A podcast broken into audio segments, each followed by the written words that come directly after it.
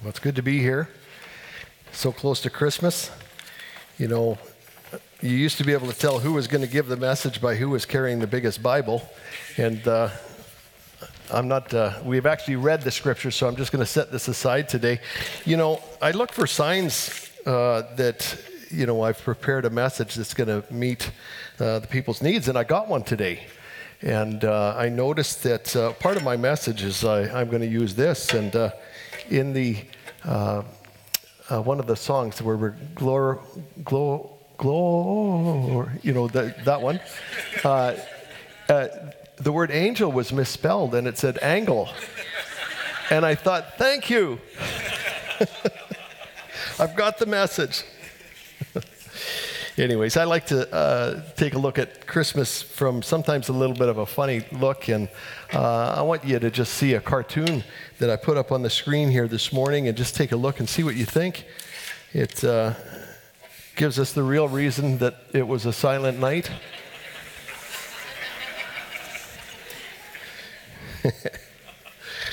Uh, it's not really the story, but it's kind of cute. So, in the scriptures, there are several times where people receive a new name. I think of Abraham and Sarai, or Abraham and Sarai. They became Abraham and Sarah. Then there was Jacob, who was renamed after uh, a wrestle with an angel. He was renamed Israel. Then in the New Testament, Cephas was renamed Peter. And then Saul was renamed Paul. Each time a person receives a new name, it represents a change in destiny, meaning you're no longer who you used to be, you now have a brand new future. And in our text this morning, we see another situation like this, only it's not with a grown person, it's in the naming ceremony of John the Baptist. He was expected to be named Zacharias after his father, or Zachariah, but a change was made at the last minute.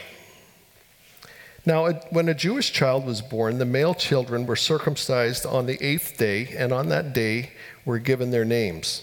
It was a significant event.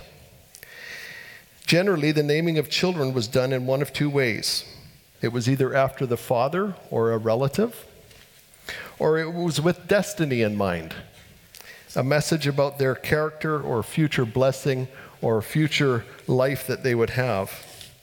Now, Luke, interestingly, was not one of the disciples. He was encouraged to go and do a thorough investigation of everything that happened. And we see that he was a historian as well as a doctor. And for some reason, he included this story while telling the story about Jesus.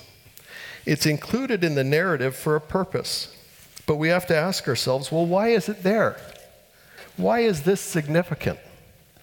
Well, simply put, to every great story, there's a story behind the story. Sometimes people can't tell you what happened until they tell you the details of how they got to where they are now. So, in our, if our study this morning is answering the question, what's in a name? The answer is found that it, what, what's in the name is that there's a story behind the naming of John. There's a story behind the story. I'd like to use as an illustration this morning wedding ceremonies of the past. Now, you've seen it in movies. We don't really do this today uh, as much, but in the wedding ceremonies in the past, there would be a point where the ceremony got to a very tense moment. And the minister would ask the question If anyone has any reason why these two shall not be joined together, let him speak now or forever hold his peace. And of course, in the movies, you know, we've learned to anticipate that moment tick tock, tick tock, tick tock. Is anybody going to say anything? And uh, of course, they had reasons for that, and it had to do with wondering whether people were married in another county or something like that. But uh, the naming ceremony of John is very similar type of anticipation. If anyone has a reason why John, or sorry, why the baby shouldn't be named Zacharias, let him speak now or forever hold his peace. And so we see that same sort of tick tock, tick tock, tick tock. And then finally, Elizabeth speaks up and she says, No, no. His name is to be John. And you see, Elizabeth had had an experience where she had known this ahead of time, what it was to be. And so had Zacharias. He knew that the baby was to be named. But in the anticipation, the decision isn't made until that moment.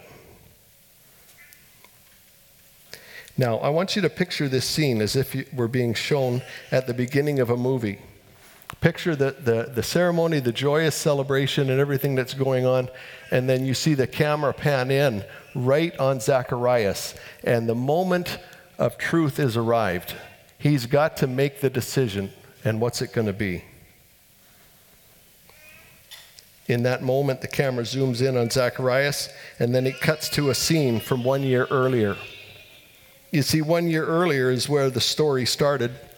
You probably read about this or heard about this two weeks ago in the sermon series. But I want you to focus on the three lessons that we learn. In that moment, we're going to just picture that the camera zooms in on Zacharias and then fades to a scene one year previous. So, what Zacharias learned in that one year's time is what I want to talk about today. Back a year earlier, he had been in the temple and he had been doing his duty, and he was uh, part of the burning of incense team. And Zechariah had an experience in that temple. And in that experience, he learned a vital lesson, and that lesson is that with, all, with God, all things are possible. When we were introduced to Zacharias back in uh, a couple of weeks ago, we learned that one, him and Elizabeth were righteous before God, and they'd done everything that they knew to be right. We found out that they had no children, we found out that they were advanced in age. And we learned that they had also served faithfully. And yet, in that experience, they were headed for a crisis. Can you relate to this story? You've served faithfully for years. You've been a believer, you've been in the church, um, but then something begins to happen in your mind that affects your faith. It seems that other people get answers to prayers. It seems that other people have good things going on. You see uh, destiny happening, but you've been faithful. You've been there the whole time, and yet you're left barren. It feels like nothing good is happening for you. The things that you believed God for in your youth, over time, you start to prune back. You rationalize those ideas start to wilt.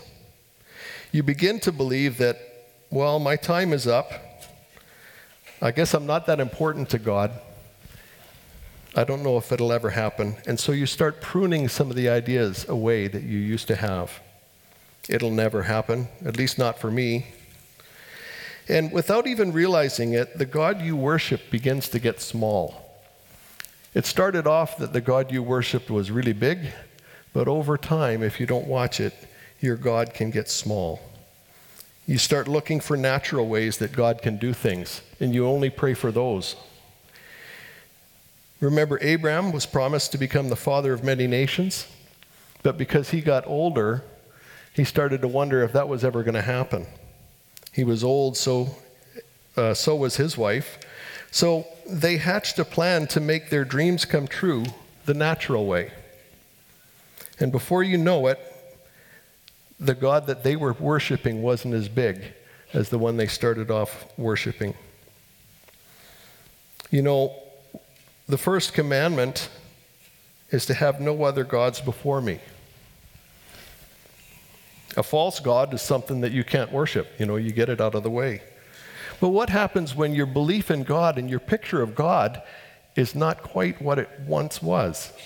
it's kind of the same as having a false God. It's not, it's not the real God. Your God is limited. Your God gets too small. When you're looking only for the natural ways that God can do things, I wonder if you have the opinion anymore that God can do everything. God is God. We only focus, uh, oh, Abraham was only focused on his own abilities. You notice the children of Israel also had this problem. You see, when they left Egypt, they had miracle after miracle happen. It was a beautiful experience, and you read about it, the, the, the trajectory of where they're going, and then they get to the edge of the promised land, and they send 12 spies into the land. And the sad thing was is that only two came back with a good report. The other 10 came back and said, you know what? The giants that exist in the land, they're too big for us. You see, 10 of those people had lost sight of the God that brought them through the Red Sea. Ten of those people had lost sight of the God that they once worshiped. The giants were big, but the truth was their God was bigger. You know, God is looking for people on the earth to show himself faithful to. It says he's searching to and fro for this type of person, looking for faithful people to do his work through. With Zacharias, God did choose him, but he had to straighten him out first. I don't know how many people we have here that've got any experience in construction, but this is a square. Anybody in construction here? Anybody hire anyone that's in construction? This is a very important tool. It's a very simple tool, but in effect, what this is, if you're a master builders, uh, a master builder, you know what to do with this. If a wall doesn't line up with the true angle, it's not a true wall. The measurement's not true. Construction stops until it does. Don't trust a builder who doesn't use these. If you are relying on a builder that's eyeballing things, saying, I think this looks good, don't trust them. You want somebody that stands by the truth. See, we know this is true because it's been tested. So we take it into the construction scene and we measure it, and everything has to measure up to this angle. And when you get this angle, you know you've got the truth. It's very important that we do the same thing with our faith.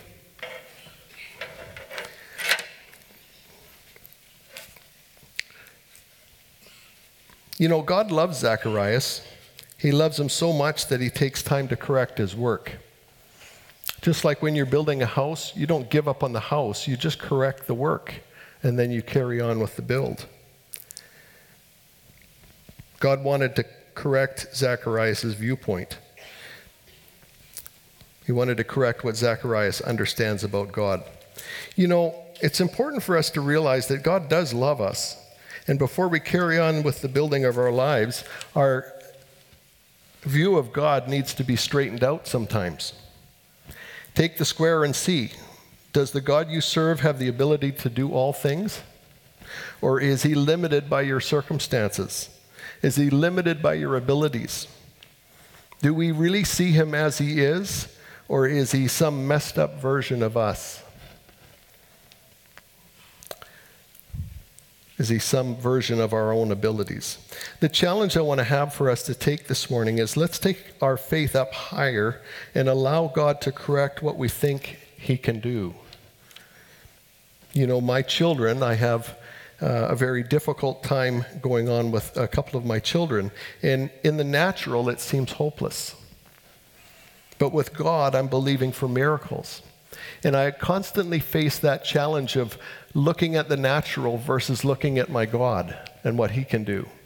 And the truth is that He can do anything He wants. And I have to regularly adjust. I have to use this angle for my faith and see if I'm actually believing what the truth is. And in your situation, God can do anything. I don't know what you're facing today, and I don't know what situation you're anticipating coming up, and I don't know where your faith actually takes you. But my challenge is allow your faith in God to let you believe that He can do anything in your situation. Then you know you're serving and worshiping the true God. You know, something that Zacharias, if you picture him back there uh, in that moment, he, he might be thinking back to everything that's brought him up to that point. Then he hears Elizabeth pipe up and says, His name is John. You picture Zacharias, he's in that moment. The clock is ticking. Tick, tock, tick, tock. What will he do? Well, the next lesson that Zacharias learned is that faith and action are connected. We're back, and I want you to see the camera zooming in on Zacharias, and then panning over to the baby, and then to Elizabeth, to the crowd, back to Zachariah. You can feel the tension. I wonder what went through his mind. Should I speak up? I can't speak anyway, so why not just let things be? Well, with the pressure on, would he choose to look only at the natural again?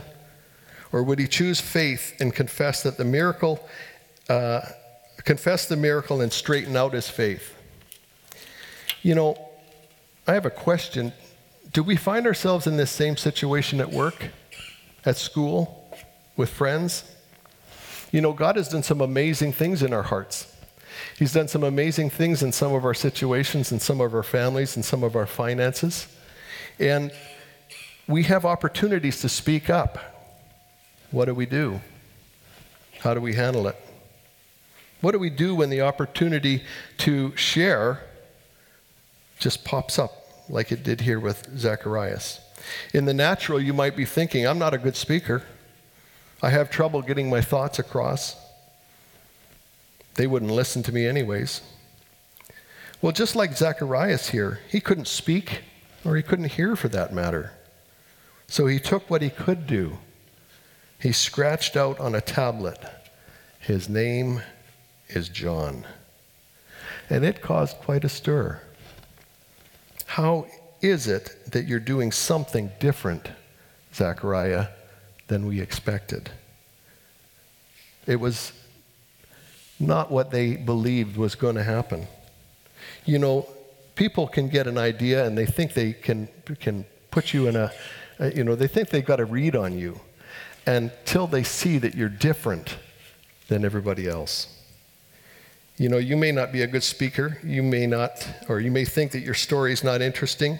You may not even know how to get the message out. But if you find a way to let people know you've taken a different path in life than expected, that's all that matters. When you allow people to see that you do things differently, your life is on a different trajectory than people expect. No matter what method you find to use, it will cause a stir, just like it did for Zechariah. You may only have limited abilities at first, but when you learn to use whatever's in front of you, people will take notice. You know, God is not asking us to become evangelists. This story about Zechariah, you know, you have to ask, why is it in the scriptures? I believe that it's in the scriptures because God thinks that somebody's story is significant. His story was enough to be told with the gospel. Your story is important. You're not insignificant. God wants to weave your story into the lives of every, everyone that you come in contact with. God's not asking us to become great evangelists. He's simply asking us to see Him as He is and to speak up with whatever is right in front of you, whatever your abilities are at the time. Notice what happened. When Zacharias obeyed and scribbled on the tablet, God showed up. His hearing and speech came back, and fear came upon everyone. Everyone started talking about it. People never forgot what happened to John's father. And this story was included in the story of the gospel of Jesus. They learned to tell Zachariah's story so well over the years that it came time when it came time for Luke to interview people to find out what had gone on in the life of Jesus and how Jesus influenced the world. Luke in his interviews found that there was a story behind the story. There was a story behind the name. And they told it with such clarity that it was included in the Gospel of Luke. What an honor you don't hear much about Elizabeth and Zacharias in anywhere else in the Bible, but their stories included in the gospel, generation after generation. Here's my point.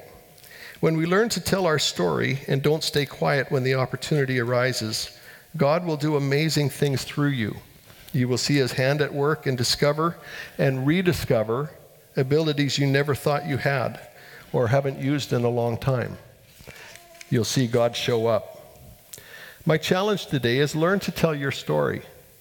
Don't believe that your story is insignificant because God just might one day want to weave it into something that's much bigger, and your story will be told along the story of somebody, somebody else. If you learn to tell the story, people will people need to learn and hear the gospel according to you. You know, Zacharias finishes writing on the tablet, and there's one more point to this story. You know, with faith, the faith that he expressed or, or, or stood up on that day, he had a new destiny after that. His life was completely different. So once you're back in the camera uh, mode and you see the camera zooming out, and it now switches to the future. In this movie that I'm trying to portray for you today, I want you to see Zacharias with John. He introduces his little boy. Everyone he introduces him to, he says, This is my son, John. John? How, it, how is it that he's not Zacharias? Well, there's a story behind that. You see, there's a story behind the name.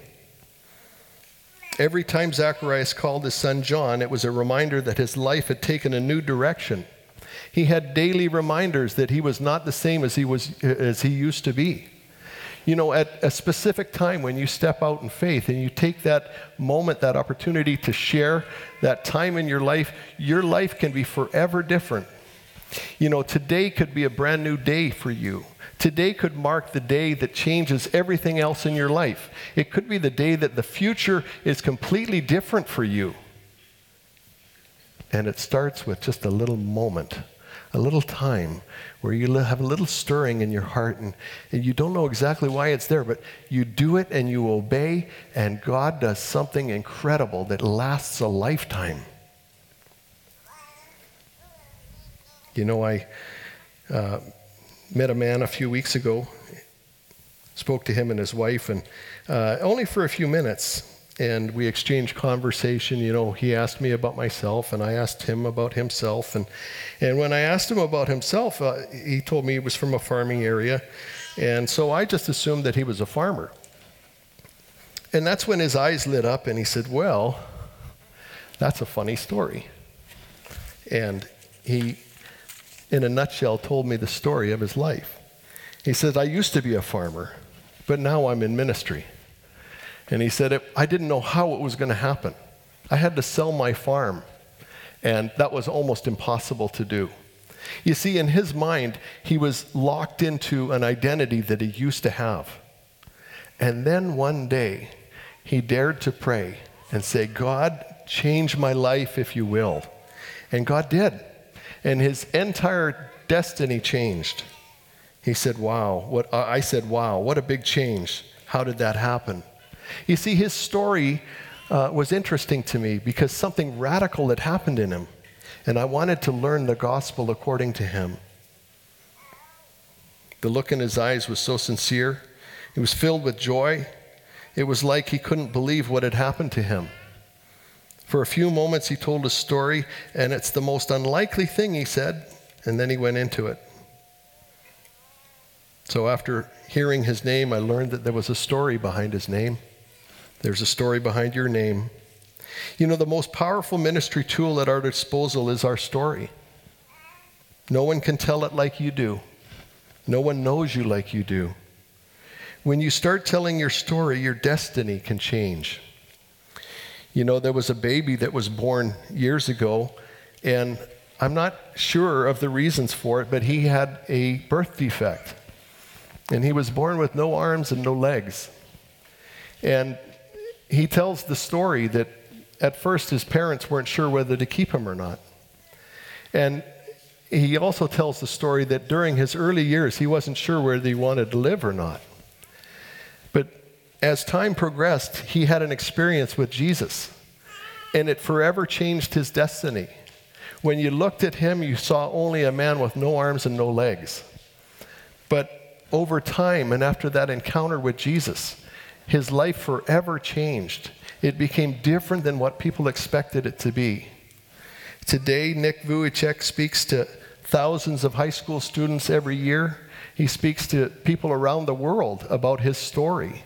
And he lets people know that he has got hope and something changed him inside. He no longer looks at his own circumstances, but he sees what God can do in a life that's just yielded to him. And so there came a point where Nick Vujicic stood up and he says, I'm willing to speak about what's gone on. And his life and his destiny changed forever.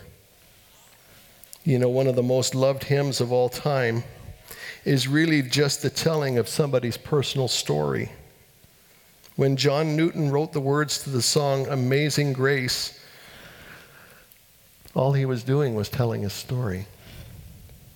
If you tell your story, there's no one else, or uh, there's no guessing where it will lead. You think of the words to the song Amazing Grace, how sweet the sound that saved a wretch like me. I once was lost, but now I'm found, was blind, but now I see. Very easy story to tell powerful story to tell. It's one of the most beloved songs because of it. If you tell your story, there's no guessing where it will lead. The disciples, Paul, destinies all changed. He, wills, he was just willing. You know, you may be looking at your life and you might feel stuck. You might feel like Winnie the Pooh's friend Eeyore. Nothing good happens for me. All you can see is your limitations. Well, my message for you today is stop looking at your limitations and start looking at your God. Correct your understanding of God. Whatever it is, make sure it is God can do anything. All things are possible for him. And then learn to take small actions. With this story, pardon me, with this new kind of accurate faith, telling your story, you will see that your life and destiny will be forever different. So, what's in a name? Well, there's a story behind that name. There's a story behind your name. And if your life is in that place where Eeyore, you're not sure if anything good can ever happen for you, I want to challenge you today. There's a God waiting with open arms. And all he wants is an open heart from you to see that you're willing to let Him do whatever it is you, He wants to do in your life. And if you just open yourself up, He can change whatever circumstance you're in. I don't know where you find yourself today, I don't know what's going on, but it's possible you're in a situation you think is too difficult to get out of. You're stuck. You think that it can never change for you. Well, I want to tell you that the God that you serve or the God that you're being introduced to today can change everything about your life in every way possible. The dreams and the ideas that He's given you in the past are still possible. Don't give up on them. The people, the relationships that are broken, He can heal those relationships. You know, there's times like I confessed earlier to you today that uh, you have to believe in faith. Things aren't the way they need to be, but I trust that God can make them everything there should be and going to be. My message for you today is believe in Jesus. Accept what he's done for you, and he will change your life. Now, I'm not sure where you're from today. I don't know what your history with God is, and I don't know what uh, your, your impressions are today of him. But I want to ask Maybe we could bow our heads and eyes closed. Is anyone here today and you've never accepted Jesus as your Savior? You've been to church, maybe you've got a history in it, but uh, you've never trusted. You've never said, Jesus, do with my life what you want done. You want to be included in God's story. If that's you, I want to ask you take the step do something, speak up. Is there anyone here today? Just put your hand up and put, it, put it down. You've never accepted Jesus. Anyone? Okay. If there's people here today, the second part is I want to ask you is there an area in your life where you want to step out in? You want to taste and see that the Lord is good? You want to see what is it that he's willing to do for you? Well, I want to ask you to take a step. Whatever it is, it'll be right in front of you. It'll be personal to you. With Zacharias, all he had to do was write on a tablet. All you have to do is something that's right in front of you. We're going to have communion here in a few moments, and um, I'm going to ask you if you don't take communion or haven't taken communion, maybe take the step. Maybe that will be the step that's right in front of you, where you confess that the sacrifice that was made on the cross uh, was for you, and that you're actually taking that in and, and it's becoming part of you. That's part of your story, that's part of your history, or sorry, sorry your destiny. Do something that's right in front of you. Let's pray. Jesus, we're so impressed that you take lives all of the time. You didn't have a group of people in the church or in the uh, church age or in the Bible that, you know, everything happened back then, but you weave stories of people's lives into, uh, into your story every day as we move towards uh, a future with you, we ask you to lead us and guide us in what it is that you want specifically for us so that our story can weave into your story. In Jesus' name, amen.